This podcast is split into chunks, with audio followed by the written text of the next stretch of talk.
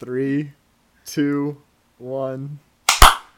Uh, that was not great. Should we do it again? All right. Uh, ready? Yeah. Uh, three, two, one. that was Oh, worse. whatever. uh, whatever. We'll Okay. just go with it. We'll figure it out. Yeah, yeah. You are listening to a very special episode of Expert Citation. Today's episode PhD qualifying exams.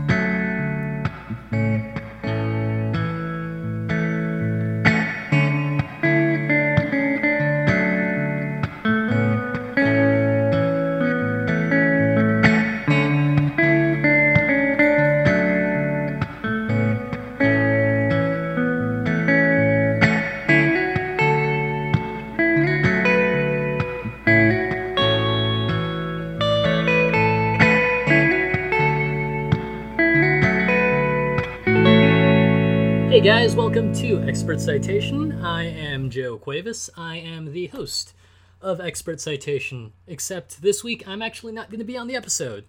So, uh, our recording schedule has been kind of funny for a while uh, because I went to Comic Con and Kelsey went to Minneapolis and they're studying for special grad school things, which they're actually going to talk about today. Uh, so today we're doing a special episode, a little something different.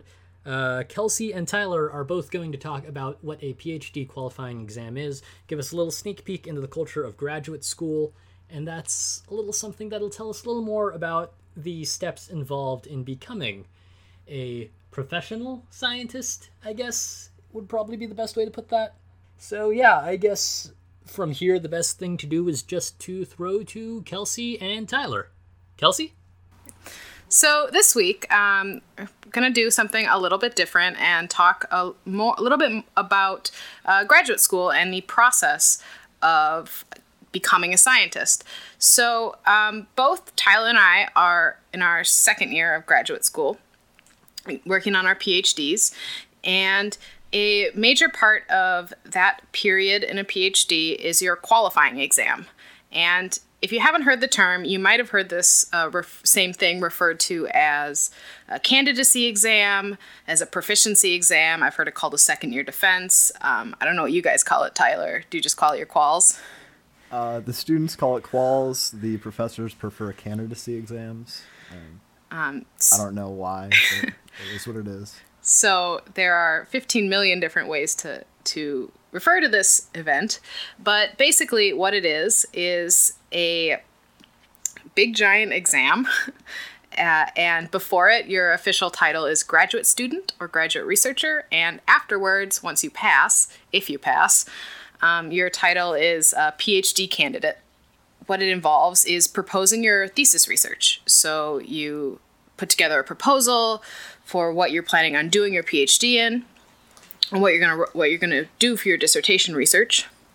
Um, and then you present it to a panel of professors called your committee, and they you know tear it apart and ask you lots of questions that you don't know how to answer. That's I think pretty general in terms of most programs I I know of. Uh, it involves some sort of PhD um, project proposal. Uh, and then some programs also involve a, an actual exam. Um, mine program doesn't, so we don't have a comprehensive exam. Um, I don't know, does yours, Tyler? Uh, yes, actually, ours operates a lot differently from that. Um, so our can- uh, quals are kind of seen more as a a, a general physics proficiency, um, and there's not so much to do with your research um, at that given time. After you pass your quals, then you start doing, um, I believe it's annual, uh, basically thesis checks up, checkups, uh, defenses. Um, but as far as our quals, they're all uh, a written exam, and that's not uniform in physics, um, although it is um, not uncommon in physics, and I believe math as well are both uh, very heavily geared towards can you do all of the problems that you know a person getting a PhD should be able to do, and do you understand all these concepts? Yeah. Um, I guess now is probably a good time to to to say that it's um, very different across fields. Uh, I'm not that familiar with how physics and math do it. Um, I have no idea how the humanities do it. Um, and in I'm more familiar with uh, sort of bio and chemistry, and in both of those fields, it's much more common uh, to have again some sort of proposal to say this is what I've done in my first two years, um, and this is what I'm planning on doing the rest of my uh, PhD. Yeah, for for us, um, basically, it's it's um, not not all universities are like mine. Um, a lot of the other people I've talked to do actually um, get asked questions in terms of not their research, but research of the university and research they've been affiliated with. So it's not always independent of research um, in physics and math and whatever, but it is, um, yeah, a little bit more about doing problems, being able to uh, to work out the theory of it, um, versus, you know, what research have you done? Yeah, because for me, um, my uh, qualifying exam is actually uh, as when we're record as of this recording next week, um, and. Uh, so what I had to do for mine is is write up a, a written proposal um, of my research pro- of my planned, I guess at this point, um, research project that is going to be my PhD, and then um, turn that into my committee, and then also present it uh, the project uh, to my committee. And then they can and then defend it. So it's like a little bit of a mini thesis defense uh, you just haven't done the project yet. So you're defending the the concept and you're proving that you read the literature and you know the field that you want to work in and it's an original research project that your committee thinks is a good phd project so it's kind of like proving that you are a competent uh, graduate student and worth keeping around for the next four years. Right, because a lot of the mentality behind this, from the faculty standpoint, is uh, they invest a lot of money into PhD students uh, in terms of their grant money and in terms of well that translating to your paycheck, but also uh, travel and other various expenses. So they want to make sure that they are getting the the cream of the crop there my question for you is, uh, with that being like a week away, what what are you doing to prepare now? What have you been doing the last few weeks? Um, well, so I've been focusing a lot on getting my proposal written and polished. I actually just submitted that to my committee today. Um, and then a lot of it is uh, reading. A lot of it is going back into the literature, um, finding sort of all the relevant papers that you can that I can find um, about the system I'm working on and my protein and the methods. Making sure nobody else has done it before. Um, that's pretty important. Um, and then, so you know, a lot of time meeting with my uh, my advisor, my PI, uh, making sure that we're on the same page with the project and that I'm not proposing anything that she doesn't think is possible. Um, and then like I gave a practice talk yesterday um, to my group, trying to iron things out and figure out what needs to be improved and what what needs to be emphasized. But right now, it's mostly just reading the reading the literature. I printed out a giant stack of papers uh, to read this weekend when I'm uh, at home. So yeah, yeah, I'm roughly three weeks to a month out from mine, and uh, so basically all summer I've just been doing problem after problem because ours is so, um, you know, based on that. It's entirely based on that. So just been doing problems and problems and trying to refresh my mind on all this material, but it's literally everything in physics. Uh, we spend um, the way ours are structured. There's four sections. There's a classical mechanics, an E and M, a quantum mechanics, and a uh, modern physics, which modern encompasses uh, thermo, and stat mech, statistical mechanics, um, and then relativity, nuclear physics, particle physics, anything else they really want to throw at you, they can. Um, and they just recently revamped it, so we have two hours and 40 minutes per section. Uh, we take two sections a day. Um, so basically, two days, um, two days in next month, I'm going to be taking five hours of test. Um, So is is that like your, you know, any sort of standardized test kind of where you just like go into a room and they hand you a piece of paper with problems and you do them, or is it like a Yeah, it's very similar to a test situation in an undergrad um, type, I guess, like an undergrad chemistry course that you would have taken. Um, it's similar to that, but for physics, um, there's only each section only has uh, four problems, where uh, I guess the the stat mech has five, and it used to be that you could choose three. Now they only grade three, but you can do all of them. And yeah, it's that many problems for that long amount of time because you have to be able to just like work these things out and figure it out. Um, but yeah, you just get handed sheets of paper and work out math, and you get a pencil and an eraser, and that's it.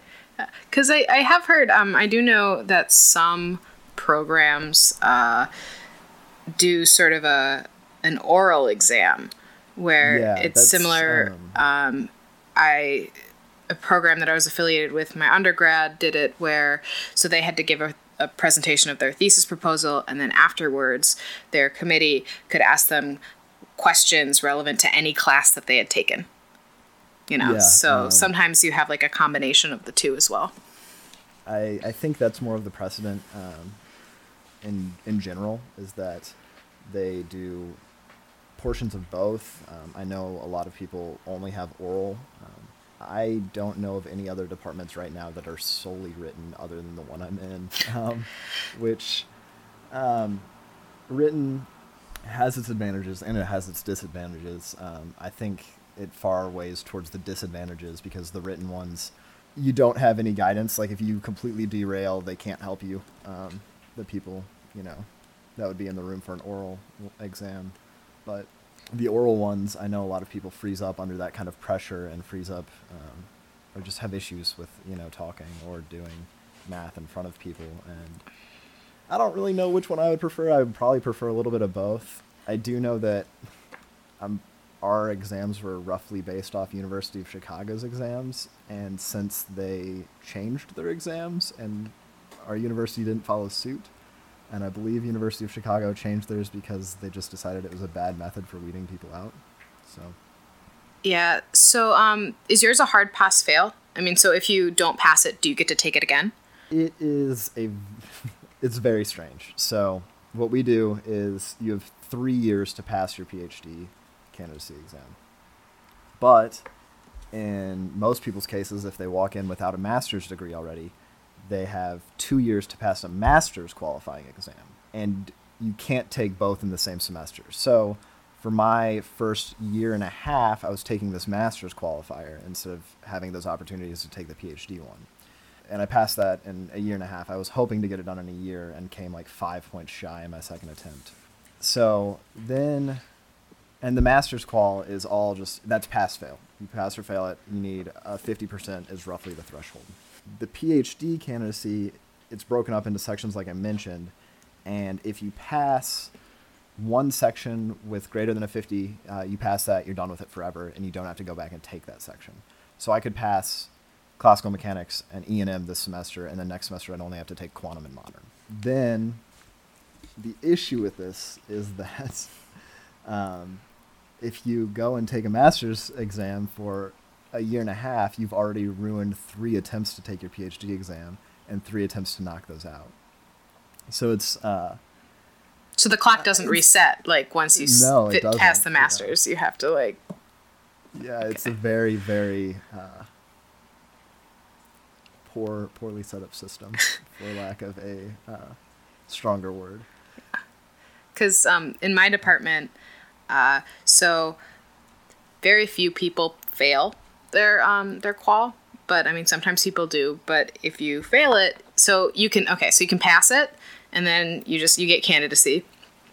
You can conditionally pass it, where sometimes your committee might say, "Well, it was pretty good, but we need you to go do this experiment um, to show that, that your project is feasible, or we need you to go take this class because you were weak in sort of this background um, area, and then you'll be um, a candidate. Or you can fail it. And usually, at least in my department, if you fail it, you can retake it. Um, They'll give you another chance. Um, and then most people pass it the second time, uh, although occasionally I think if you if you really do poorly your second time, then I don't know if they'll they won't necessarily kick you out, but they will kind of strongly encourage you to to, to reconsider um, why you're there. Yeah, uh, one of the, the methods I've heard of, of squeezing people out in those cases is cutting any sort of funding. Is that something you've seen happen or? Not in my department because of the way that we're sort of just funded through our um, either you either have a personal external grant like the NSF or mm-hmm. you're funded just on your um, professor's grants. I have seen like so in the in our chemistry department theirs is a hard pass fail. So if you fail it then they just you're you're kicked out of the program. And the one of the reasons they do that is that it's a way for professors to get rid of students they don't like. So there's some element of it there. And some of it, I'm sure, is, is also just to, and sort of candidacy exams in general, I think, is just to both force you to spend some time, like, really thinking about your research or, you know, being able making sure you can do all of the things that they think you should be able to do um, to really sort of encourage you to become a better scientist. And they want you to prove that you can at this point in your career sort of think scientifically work through problems work through sort of research plans and proposals and handle something like this because you know it's as hard as it is it's still better than you know better that you sort of learn how to do some of this stuff now than put all of it off until you're trying to defend. Yeah, definitely.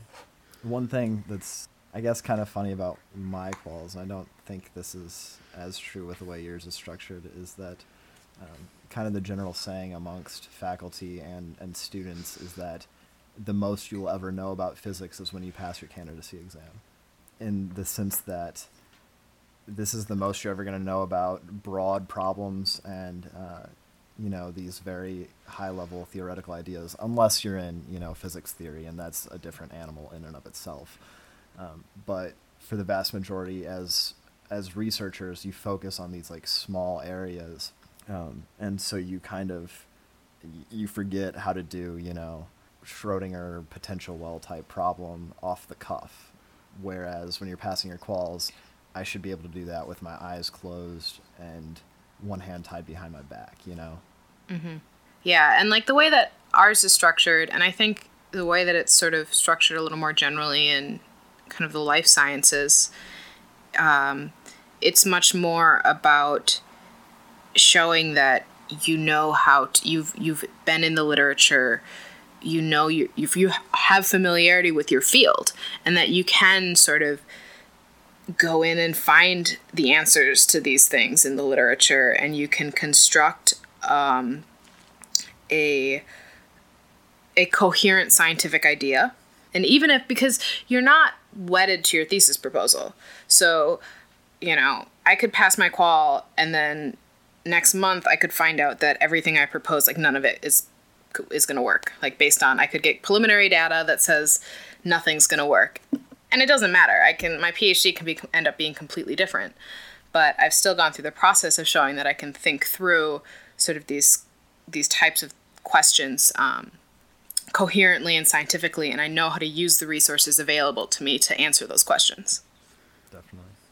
So, for your department, uh, do people does does your functionality as a grad student change at all after passing the qual as a, in, comparison to before? Do you perceive any difference of grad students uh, before and after that split? Is there a sort of mental change, or is it an actual practical change, or anything else like that? Um, not necessarily. I think that some of it just has to do with the timing of, of when we take ours. So basically, the way that my department is structured is we have a year of classes, and then a couple of more like electives and teaching that you do your second year, and then you take your qual. So, I mean, I have one class left to take, um, and I can mm-hmm. take it whenever, but anytime before I graduate, essentially. and I'm done with my teaching um, allotment.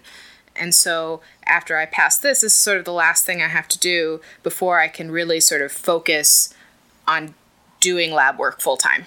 Yeah, that's that's definitely uh, similar to what happens with us, and it's not um, like a hard set in stone rule or like this definitely happens every time, but passing the qual gives you that opportunity to kind of get that stress out of your mind, and usually by the time people pass it is about the time they're done with their coursework. Um, I personally am done with all my coursework, um, and I mean, I really only should have had to take one class last semester.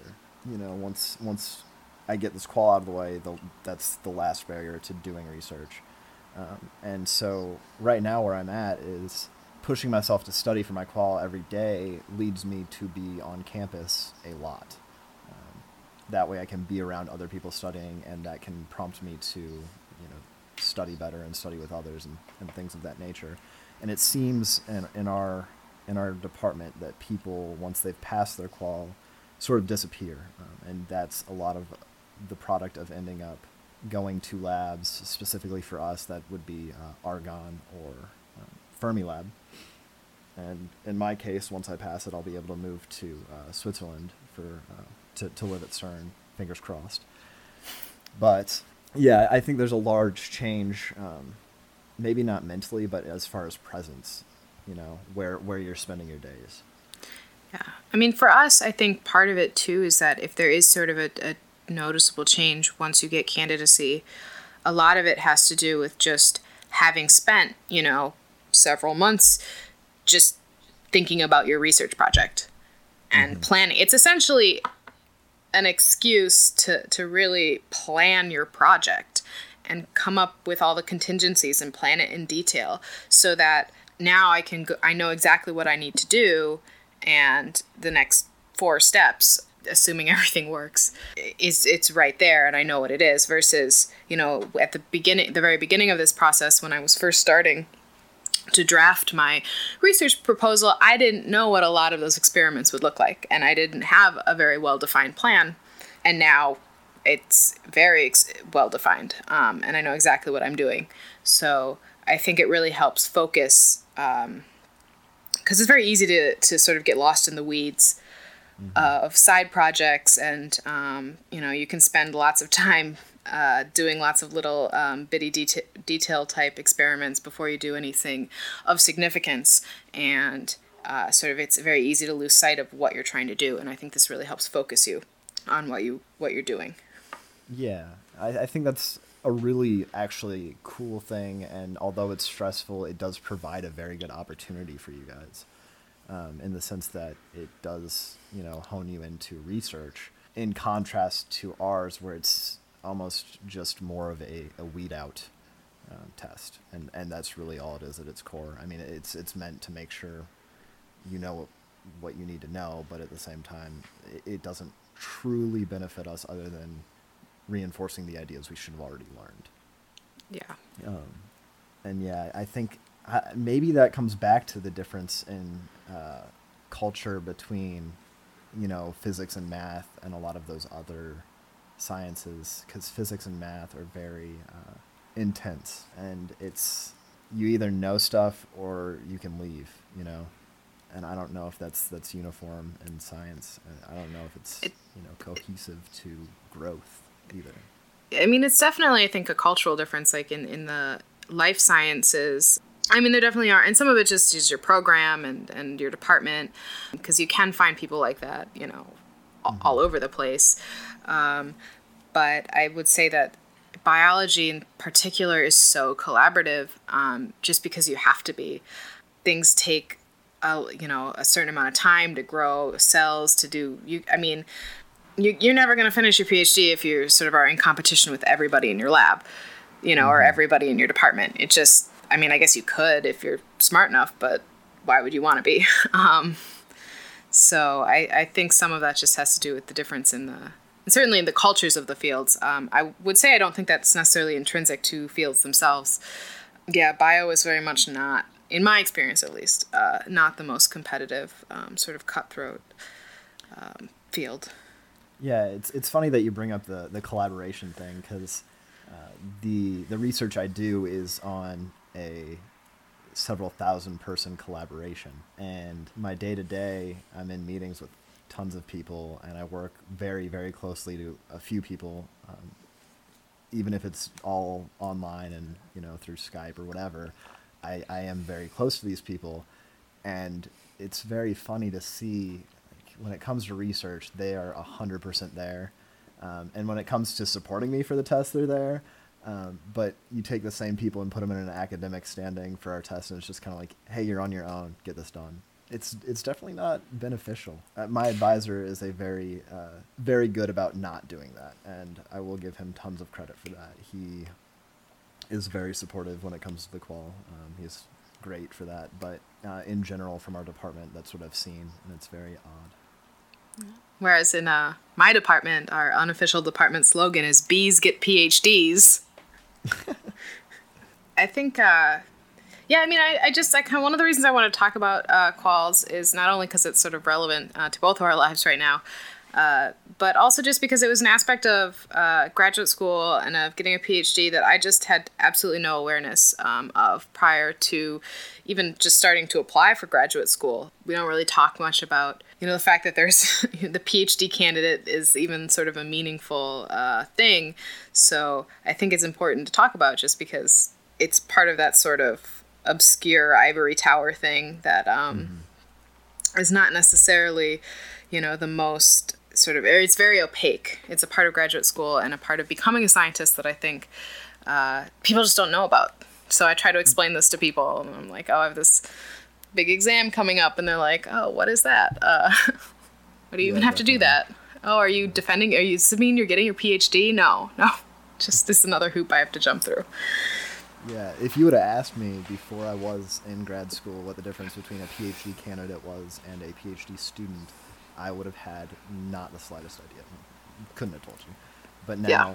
it's very, very different. Um, and I don't know. I, the way I've talked about it so far has been kind of uh, ambiguous, but like the qual since I've started grad school has been the single most stressful thing in my life. Um, I've had so many sleepless nights over this one test that I've taken now four times ha- like three of them being a master's exam and one being the PhD. But um, it's truly for me like the last major major hump before, uh, I guess before the dissertation. But you know, um, the last real school major major hump, and from then on, I, I see research more as you know work slash fun, um, whereas you know the qual what I'm doing is not. It's definitely, I think, the demarcation between graduate school being school and it being like a job. Oh yeah, you know? certainly. So I think we've flushed it out pretty well. Um, yeah, any covered. last comments you want to say about the qual or about um, life right now? I think we've uh, covered it uh, pretty thoroughly. I mean, I will say though that I mean we've talked a lot about it. Um, I like to complain about it, but I do think ultimately, at least for me, it's been very a very valuable experience, and it's I think very much helped my how I think about science, how I think about my project. Um, and I think it's made me a better scientist um, going through this process. Um, so I do think that it has value, as annoying and frustrating as it is. I don't know if I echo all of those. Um, I will say that for mine, it's taught me uh, tenacity. We'll give it that. Um, and yeah, all in all, I guess I understand physics from a theoretical standpoint better, but I don't always see the value of it. And maybe 10 years from now, that'll change. But. And I'm sure that's just a sort of because our two exams are structured so differently. Yeah. Um, I'm sure I'd feel much much the same if I were like studying genetic crosses to like, you know, set up set up theoretical screens for things that I was never ever going to do versus actually working on you know putting together pro- my own PhD project. Right. And I think that's something to note again is that no two departments are going to be exactly the same on these. There's always going to be something slightly different.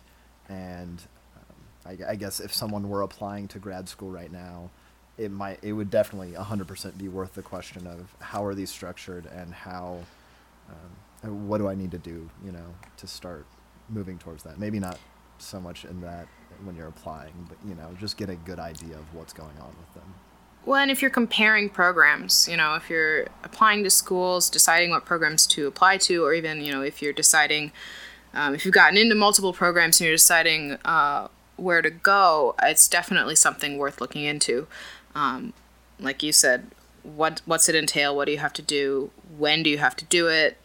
Um, what's the pass fail structure? Like, you know, mm-hmm. these are all um, sort of important, relevant questions when you are thinking about uh, where to spend six years of your life.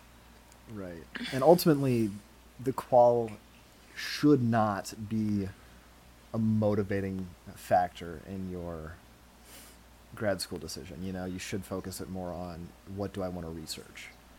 Mm-hmm. But it's one of those small things. If A and B are really close, and B has terrible quals, it might be worth leaning towards A. Um, yeah. But, yeah. It's just something to keep in mind, you know, something to consider. Um, mm-hmm. Like anything, it's not. Uh, it's just one small piece of of sort of grad school and getting a PhD, but it is. Uh, it can. It can be, you know, months to years of your life, so it's it's definitely worth considering. Yeah, definitely. All right, cool. I think we did it. yeah. So, I think we covered everything that was possible to cover. we complained enough, so it's, it's good, right? yeah, yeah. Cool. So yeah, do we want to sign out somehow? Yeah, we probably should. yeah, th- this has been a weird episode of Expert Citation. Yeah. I'm Tyler Birch. You can find me on Twitter at Tyler J Birch. Uh, my SoundCloud should be plugged at the end of this as well, so there's that. And uh, I'm Kelsey McCoy. You can find me on Tumblr at Adventures in Chemistry and on Twitter at ADVS in Chem. Or um, you can also find me on Instagram at AD- ADVS in Chem if you want to see pictures of my cat. Um, so, uh, yeah. Cool. And cut. Yeah. Go. Go team. We did it. We did it. Expert Citation is hosted by Joe Cuevas, Kelsey McCoy, and Tyler Birch. Expert Citation is also produced by Joe Cuevas. Our opening and closing music was also provided by Tyler Birch.